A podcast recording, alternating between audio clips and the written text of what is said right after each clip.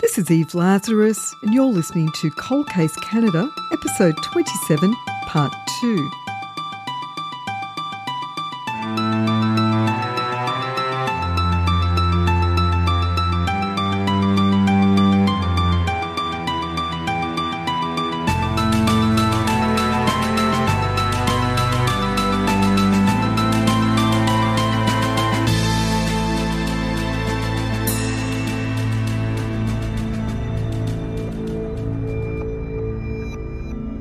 Cold Case Canada is an independently produced true crime podcast hosted by Eve Lazarus, a reporter and author based in Vancouver, British Columbia.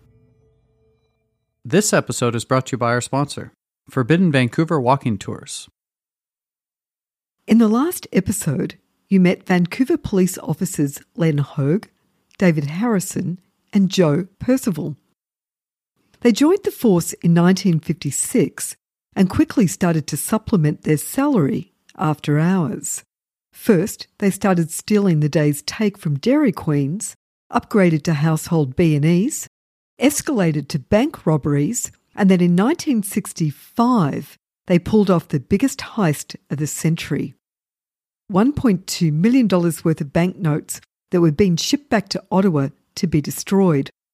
What these dirty cops didn't know was each banknote had already been drilled with three holes, and the haul was virtually worthless.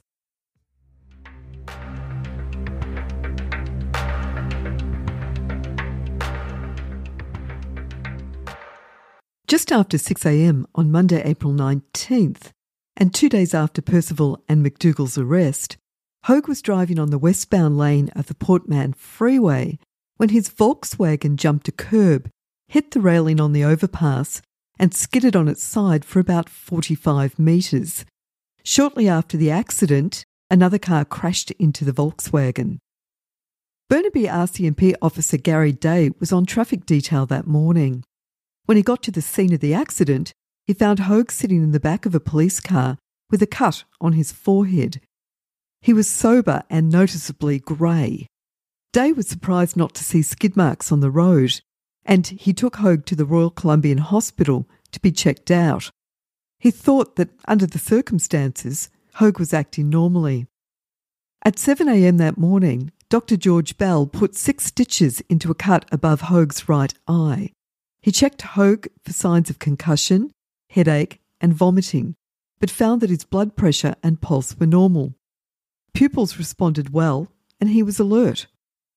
Hogue told him that he didn't have a headache, and Bell found him relaxed and calm. Al Kerr of the Northwest Towing Company towed Hogue's car. He called him later and asked what had happened. Hogue told him that he thought he was hit by another car. He asked Hogue what he wanted done with his car, and Hogue told him that he didn't care, he could do what he liked with it. In a statement to police, Hogue said that he was doing 70 miles per hour, that's 112 kilometres. When he braked, the car went out of control and overturned. Later that day, RCMP Constable Gary Day went to Hogue's house to question him about the accident. It took a long time for Hogue to answer his questions. The officer noted that he was very quiet, soft spoken, and withdrawn. He'd be talking to Hogue, and all of a sudden, Hogue would act like he was startled and didn't appear to hear what Officer Day was talking to him about. He would just answer, yes, yes, yes, to whatever he was asked. Hogue, he said, was very polite during the interview, which lasted about 10 minutes. Day concluded that the car accident was a failed suicide attempt. Hogue was scheduled to work the day of the accident, but he phoned into his boss, Inspector Alfred Oliver, and booked off work. The next afternoon, when Oliver was told Hogue had not shown up for his shift, several attempts were made to phone him. When he couldn't be reached, Oliver and Staff Sergeant Bert Much drove out to the house to check on him. They found that all the curtains had been closed and they could see a single light on in the basement. There was a Vancouver Sun on the doorstep dated Tuesday, April 20th, and there was a black Labrador waiting by the back door. A next door neighbour had tried to feed the dog, but she refused to eat. The officers thought that the Hogues may be away for spring break and they weren't overly concerned. Hogue, they knew, had booked off sick, and they thought he may be at a doctor's appointment or in hospital. When no one answered the knock on the door, they tried the three doors front, back, and a door to the basement from the carport, but all were locked. And then they left. When Hogue didn't show up for work again the following day, Oliver and Much drove back to his house. He hadn't called in sick, and there was no reason why he shouldn't have been at work. The officer said later that he worried that Hogue could be unconscious and his family may have been away. When he and Oliver arrived back at the Hogue house, they found the black lab still sitting at the basement door. Oliver got down on his hands and knees and peered into the ground level basement window. There was a light on, and he could just make out the body of a young girl lying on the Chesterfield with a bullet hole in her forehead. He phoned the Vancouver Police Department and the Burnaby RCMP. All the doors and windows were locked, and there were no signs of forced entry. When RCMP Constable Edward Perry arrived, he kicked in the back door with his foot.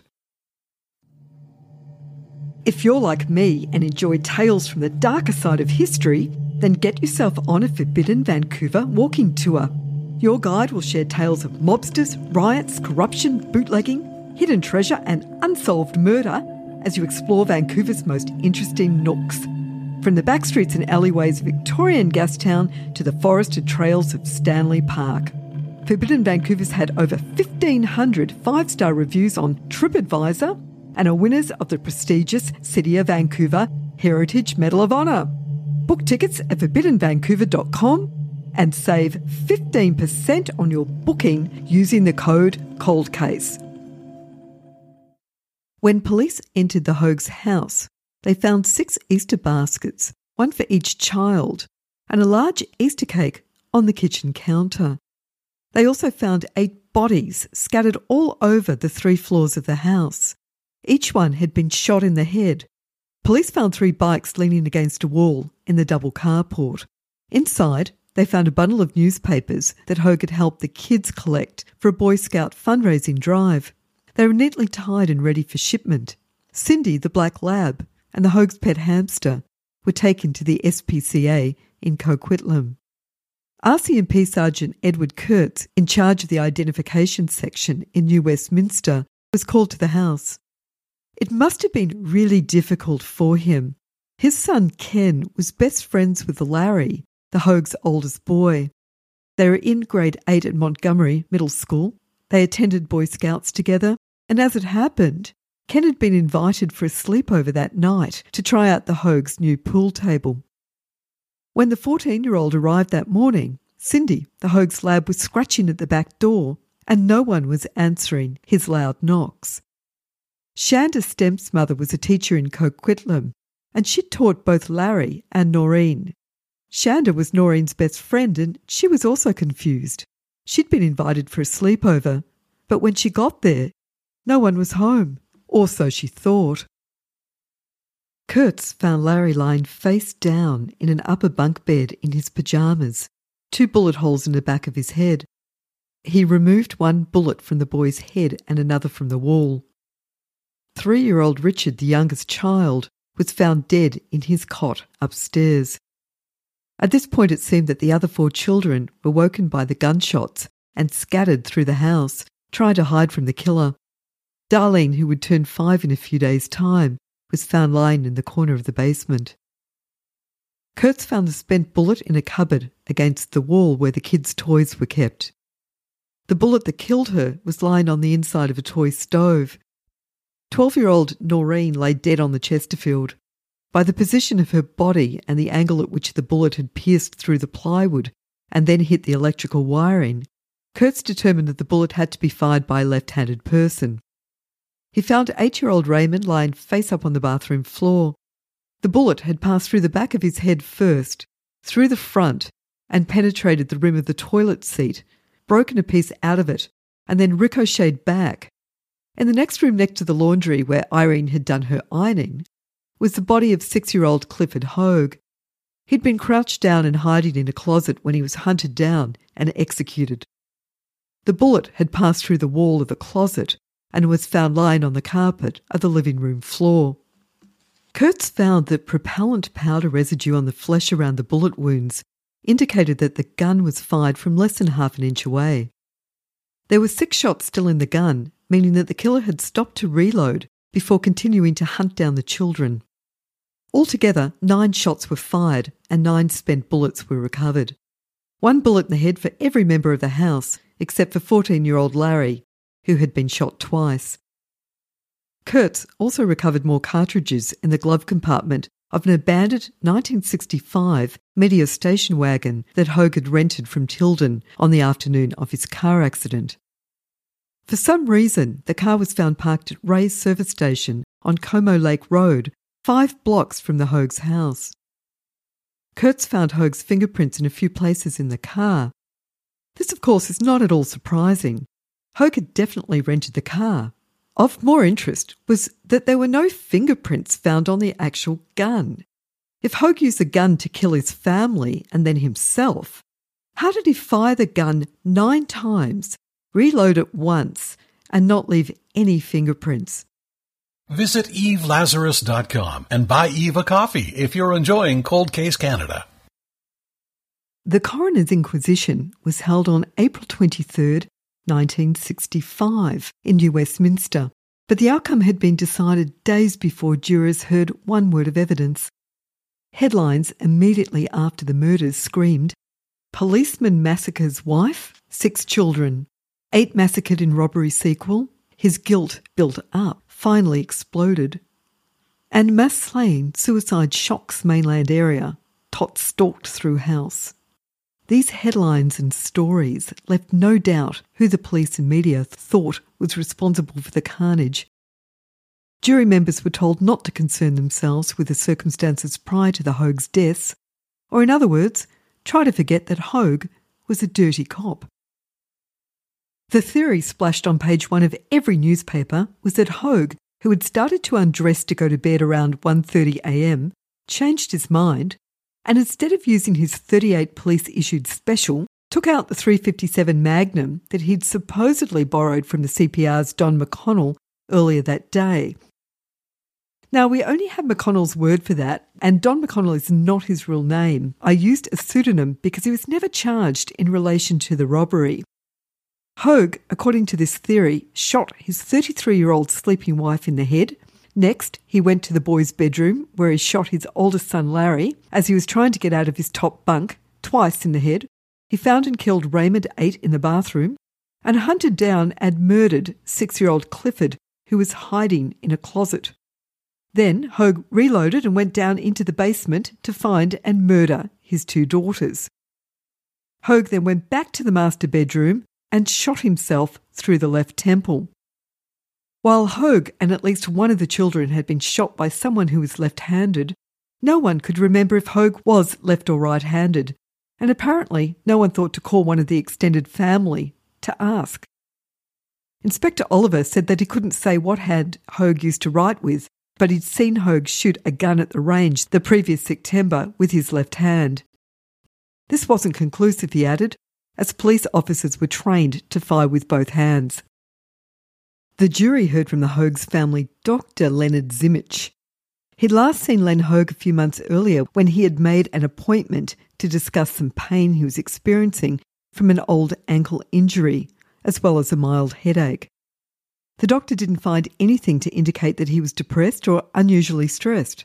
Zimmich said, as far as he was aware, Len didn't drink, and he was a good father who showed genuine concern for his family's health and welfare. Frederick Sturrock, a pathologist at Royal Columbian Hospital, did the autopsies on the Hogue family. He testified that all the bullet wounds were consistent with having been fired at close range, and there was powder present around the wound on Len Hogue. Toxicology tests came back negative for alcohol and drugs. I was really surprised to find that nowhere in the inquest does it mention if Hogue was tested for gunshot residue. If he didn't have GSR on his hands, he couldn't have fired a weapon.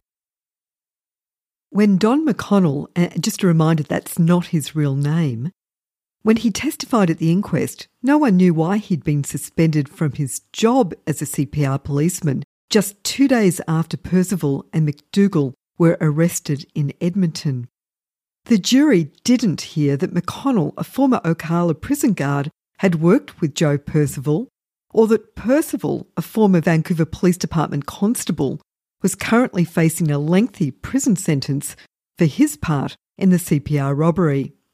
The jury also did not hear that McConnell's duties as a CPR policeman regularly took him to the merchandise depot where the robbery took place, or that he would have known about security measures in the movement of money.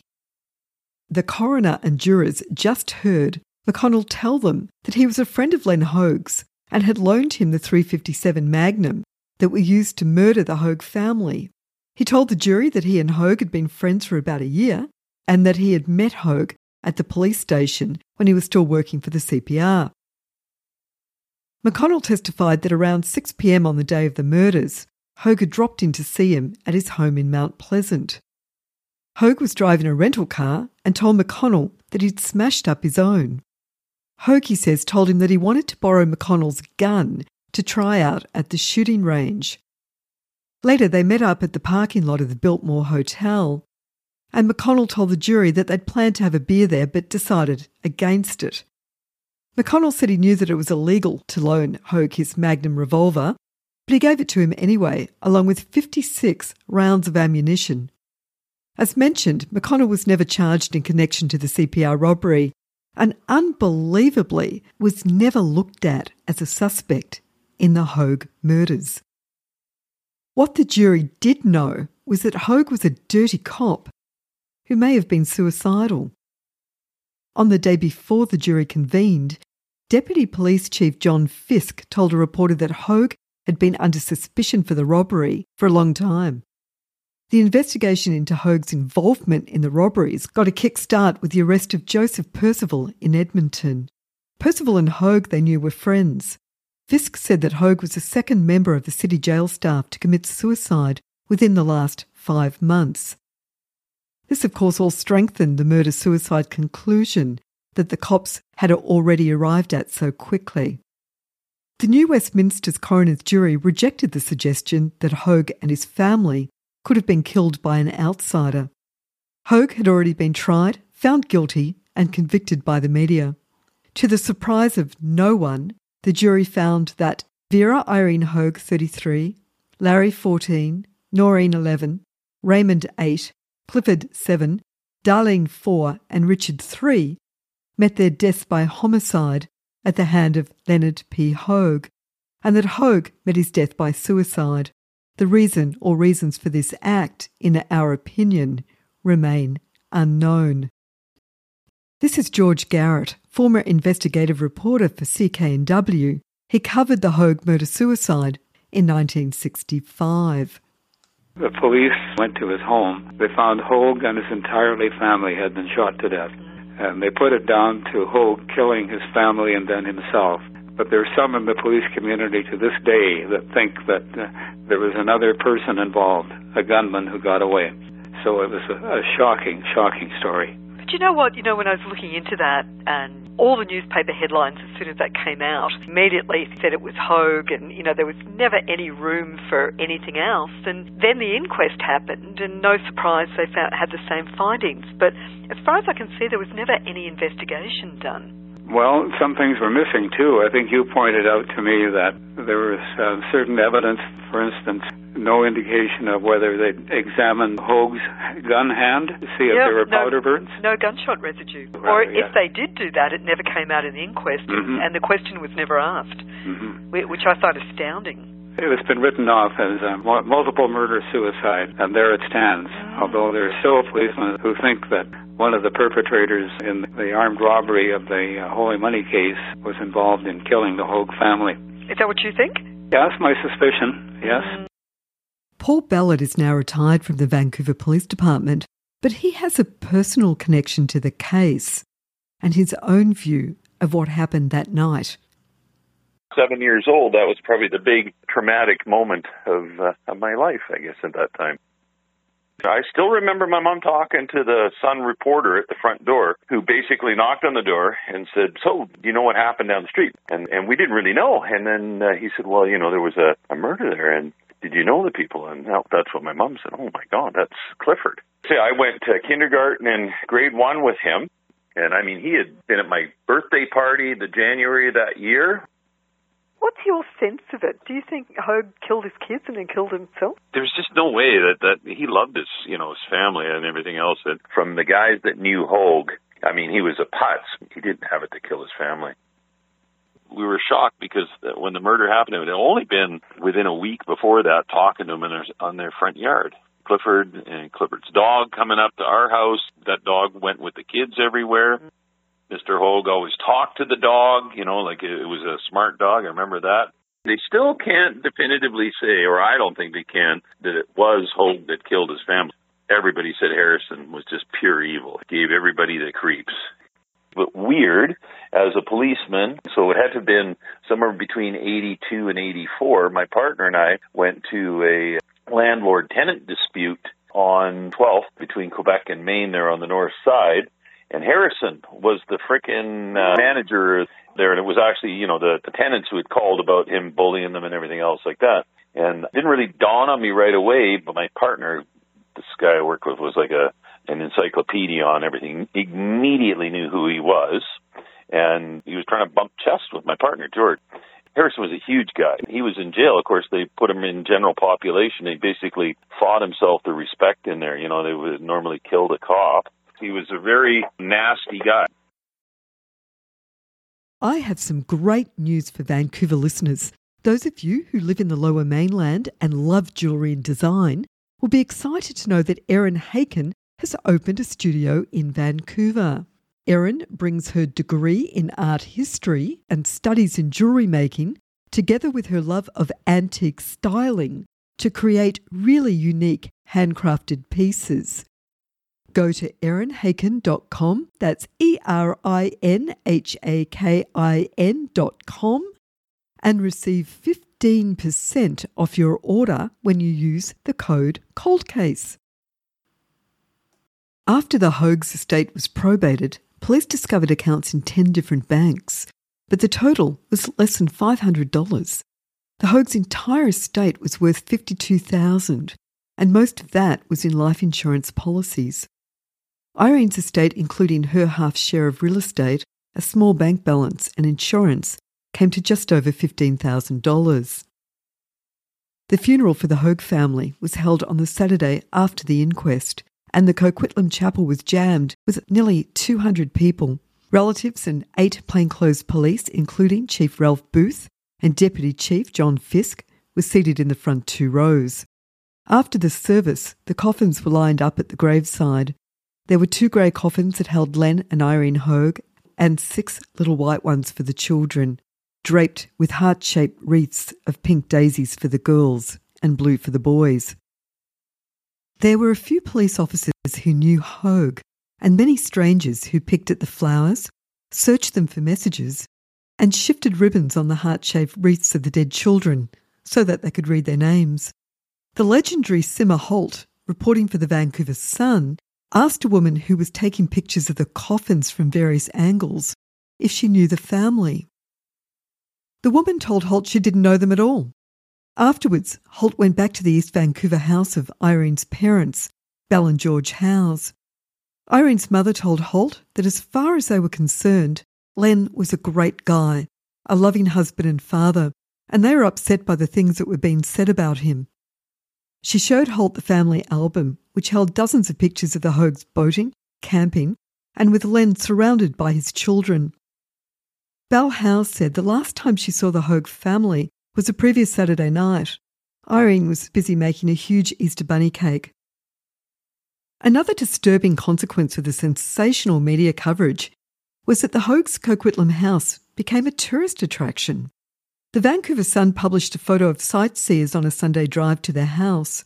Neighbours of the Hogues became so fed up with the thousands of sightseers driving up and down their cul-de-sac that they put up a three by one and a half metre sign that read, Welcome, ghouls, happy Sunday outing. One neighbour told a reporter that she'd counted 250 cars in a two hour period going down their street. Sightseers were stopping neighbourhood kids, many of them friends of the Hogue kids, to ask them which was the house of the murders. Many had brought their own children with them. Simma Holt worked the police beat for the Vancouver Sun and knew all the officers involved. She covered the funerals for the newspaper and followed the case quite closely, even visiting the Hogues' graves several times over the years. In 2012, she told me that she didn't believe that Hogue had committed the murders, that nobody really followed up on that case. It was just left hanging. A spokesperson for the city prosecutor's office told a reporter at the time of the murders that even if Hogue was implicated in the robbery and convicted, he would likely only have had to serve five years. Even then, he would have likely been out in three. Even if he thought his wife would be implicated, her parents and siblings lived in Vancouver and would have looked after the kids. Why murder them? Several retired police officers that I talked to are equally sure that Len Hogue was guilty. Colin Gray also believes Hogue murdered his family and then killed himself. Colin went to Parkland Elementary School with Raymond, the Hogue's eight year old boy and third oldest of the six kids. Colin found out that his friend had been killed the next day at school. The next day, we were told in school by the principal over the loudspeaker that they were all dead. Oh my God. I know. And that the father was actually responsible. It was that the father had killed the family. You imagine it happening today and there would be, you know, a fleet of people descending on the neighborhood, making sure everybody's okay. Well, I just can't, like, this just blows me away that you heard about it over the loudspeaker Yeah, yeah. and who did it, you know, even before it was proved or anything. They, the principal came on and said that there had been a tragedy and that the Hogue family had all been killed in some sort of violent act and that they suspected the father of doing it. So that I think that was his way of telling us that we didn't need to worry that somebody was out there shooting families, you know.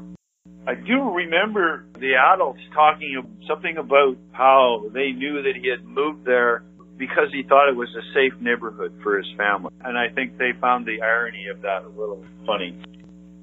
What was the feeling after it happened? Were people scared and did you get locked in your No. house?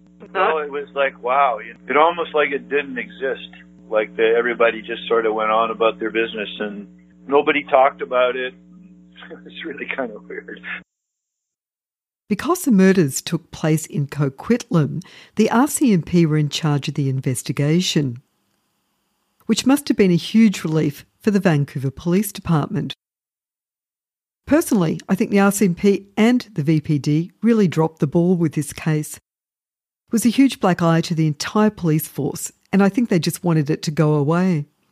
Instead of doing a thorough investigation, they decided to believe that Hogue had murdered his wife and six children and then killed himself, without allowing for the fact that it was much more likely that the CPR policeman had shot the family with his own gun, or perhaps Dave Harrison had decided that Hogue and his family were loose ends and decided to get rid of the problem himself. If you're enjoying Cold Case Canada, why not buy Eve a coffee? Go to evelazarus.com. If you'd like to join in the conversation about this case and others, please join us on my Facebook group page, Cold Case Canada.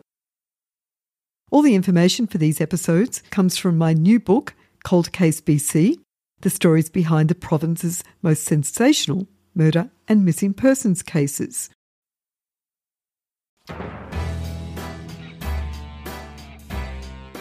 I'm Eve Lazarus, and I'm a reporter and an author based in Vancouver, British Columbia. I host and produce Blood, Sweat and Fear, the story of Inspector Vance. Vance wasn't a police officer, as his title suggests. He was the first forensic scientist to work for a police department in Canada, and certainly the first to carry a badge and a gun. Vance was so good that he was known as the Sherlock Holmes of Canada, and his forensic skills were so advanced that in 1934 there were seven attempts on his life by criminals afraid to go up against him in court. Each episode follows a different major crime that Vance helped to solve. You can find Blood, Sweat and Fear on Apple, Podbean, or your favourite podcatcher.